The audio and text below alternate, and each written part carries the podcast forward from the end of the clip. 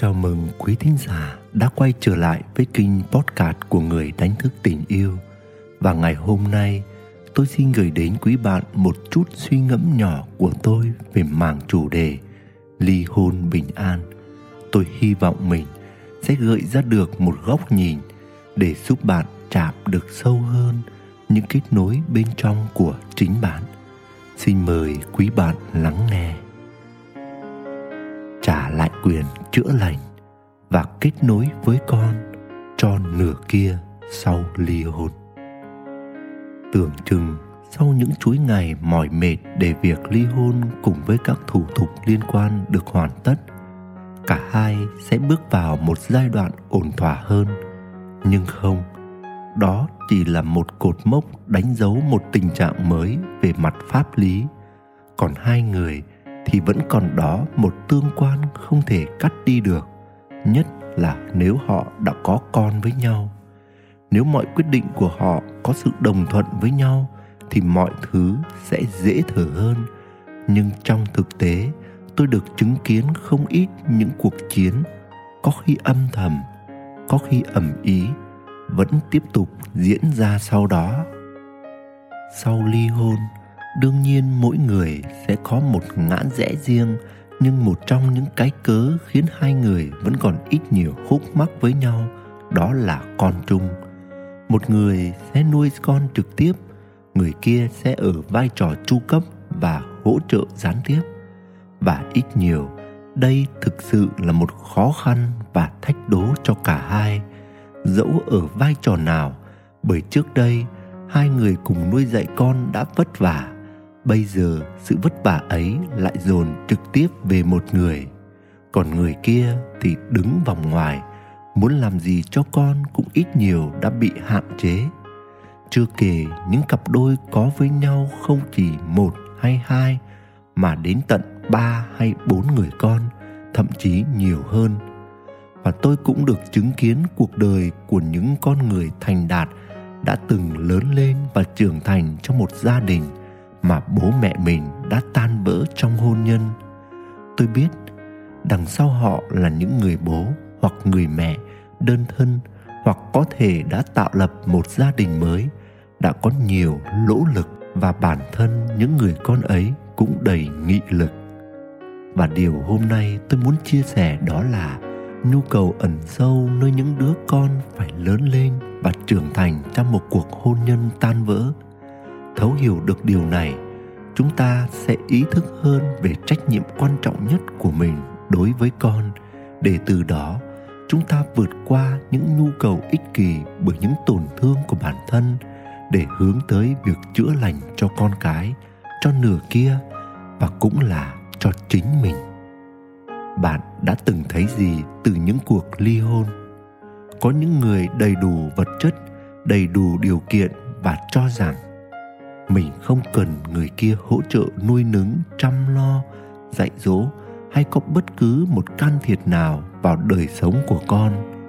Họ nghĩ họ có thể đóng được cả vai ông bố lẫn bà mẹ cho con mình. Cũng có những người có nhu cầu được người kia hỗ trợ, chí ít là về mặt tài chính trong việc nuôi dạy con. Nhưng họ không được đáp ứng và rồi vì quá tổn thương bởi sự từ chối, làm ngơ, né tránh hay vô tâm của người kia mà họ đã đóng băng nhu cầu đó. Hay có những cặp vợ chồng đã ly hôn đã không đạt được sự thống nhất với nhau về vai trò của từng người với con và người có yếu thế hơn đã tự cắt bỏ vai trò của nửa kia, không cho chồng hoặc vợ cũ của mình quan tâm, gặp gỡ, chăm lo hay tương tác gì với con, hay có những người quyết định đi bước nữa và để bảo vệ cuộc hôn nhân mới của mình, họ đặt ra những ranh giới hoặc tước quyền liên lạc giữa con với người cũ. Một cách chủ quan tôi thấy rằng, những ý định, hành động hay những giải pháp được đưa ra trong cuộc ly hôn đa số để thỏa mãn cho nhu cầu hay mong muốn của người vợ, người chồng hoặc để tình trạng của cả hai người sau đó được ổn thỏa theo cách của họ. Trong khi đó, họ đang bỏ ngỏ những điều con cái họ thực sự cần. Tôi xin nhắc lại rằng, ly hôn là việc của bố mẹ và con cái bỗng nhiên phải gánh chịu những ảnh hưởng và tác động nặng nề trong khi chúng đâu có lỗi gì trong chuyện gãy đổ của bố mẹ mình.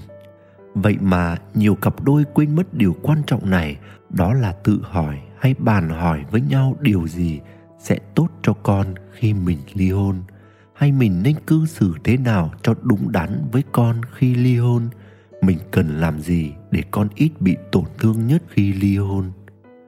Đồng ý là con cái do chúng ta sinh ra, nhưng về mặt tâm linh thì nó là một linh hồn độc lập và chúng ta cần tôn trọng điều này thông qua trách nhiệm và bổn phận với con sau ly hôn bởi đằng sau vai trò làm cha hay làm mẹ của con, đó là cam kết giữa linh hồn của chúng ta với linh hồn của con. Chúng ta có thể thay đổi giao kèo trong hôn nhân, nhưng không thể bẻ gãy cam kết của các linh hồn với nhau, nên dẫu mối quan hệ vợ chồng có gãy đổ, chúng ta cũng phải để ý đến bổn phận và trách nhiệm về phần linh hồn.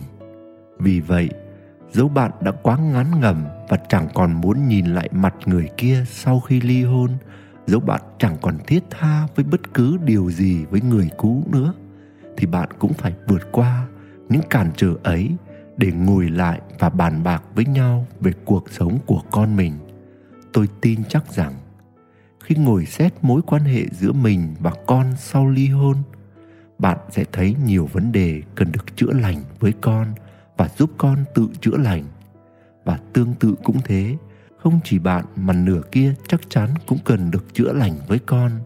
Nếu lựa chọn về mặt tâm linh, tôn trọng linh hồn của con, chúng ta nên tạo điều kiện để mối quan hệ với nửa kia và con được chữa lành. Sự chữa lành đó sẽ diễn ra dựa trên sự tự do, tự nguyện của con và nửa kia. Đương nhiên chúng ta có những tác động hay thống nhất với nửa kia và với con về hình thức cũng như quá trình chữa lành. Nhưng chúng ta đừng ngăn cản họ. Sự chữa lành này có thể diễn ra theo nhiều hình thái khác nhau. Có thể việc chữa lành diễn ra bằng một phương pháp nào đó mà không có sự kết nối và tương tác trực tiếp. Tuy nhiên, nếu sự chữa lành cần thông qua truyền thông, kết nối và tương tác trực tiếp với nhau thì hãy ủng hộ và tôn trọng điều đó. Chẳng hạn người cha hay người mẹ đóng góp tiền nhiều hay ít không quan trọng. Quan trọng là năng lượng đó sẽ giúp phần nào tạo ra sự kết nối, tương tác để chuyển hóa. Hay việc gặp mặt dẫu ít hay nhiều giữa cha, con hay mẹ, con cũng đều giúp họ có sự tương tác chữa lành giữa hai năng lượng. Tôi biết đâu đó chúng ta vẫn còn mang nhiều nỗi sợ. Sợ lối sống của người kia ảnh hưởng không tốt đến con. Sợ người kia không đủ nội lực để chữa lành. Sợ nội ngoại bên kia cướp mất con mình. Sợ con mình sẽ rời xa mình. Hay sợ con mình biết quá sâu về nội tình của cuộc ly hôn này? Tôi tôn trọng những cảm xúc của bạn, những lắng lo của bạn. Nhưng chúng ta cần biết rằng, xét riêng về mối quan hệ con của mình luôn có sự dính mắc vào mình và nửa kia, cả về thân và tâm, về dòng năng lượng nam nữ, về nghiệp quả. Thậm chí có những người chồng ra đi khi vợ đang mang bầu, cũng có sợi dây liên kết về mặt năng lượng đối với đứa con. Dẫu từ đó về sau, nó chưa một lần nhìn thấy cha của mình. Bởi vì đứa con chọn chúng ta làm bố mẹ, chắc chắn linh hồn đó đã biết được hoàn cảnh phù hợp để học bài học của nó. Thế nên, điều gì cần đến thì phải đến, điều gì năng lượng cần giải quyết thì nó sẽ tạo ra tương tác trong mối quan hệ để giải quyết. Đứa con là của mình, nó sẽ là của mình. Đứa con bị dính mắc với nửa kia thì nó sẽ dính mắc mà thôi. Chúng ta chẳng làm được gì và chúng ta không nên can thiệp vào những điều tự nhiên ấy. Chúng ta chỉ có một việc duy nhất là hãy sống hạnh phúc, bao dung, biết ơn, thấu hiểu và giàu lòng trắc ẩn. Tất cả còn lại, hãy để cho dòng tâm thức của mọi người được tự vận hành. Và bất kể khi nào bạn lúng túng hay lo lắng, hãy nhớ rằng con bạn luôn có một linh hồn và sự tự do ý chí để đưa ra lựa chọn phù hợp nhất với nội lực ngay trong thời điểm hiện tại của con. Chúc bạn luôn tìm được bình an trước dòng chảy cuộc đời. Nguyễn đức quỳnh, người đánh thức tình yêu. Quý thính giả đang nghe trên kinh podcast của người đánh thức tình yêu, hy vọng những chia sẻ vừa rồi của tôi giúp bạn tiếp tục đi sâu vào bên trong của bạn để bạn nhìn thấy được những điều bạn đang kiếm tìm. Và xin gửi đến bạn muôn lời chúc lành và tình yêu. Xin chào và hẹn gặp lại.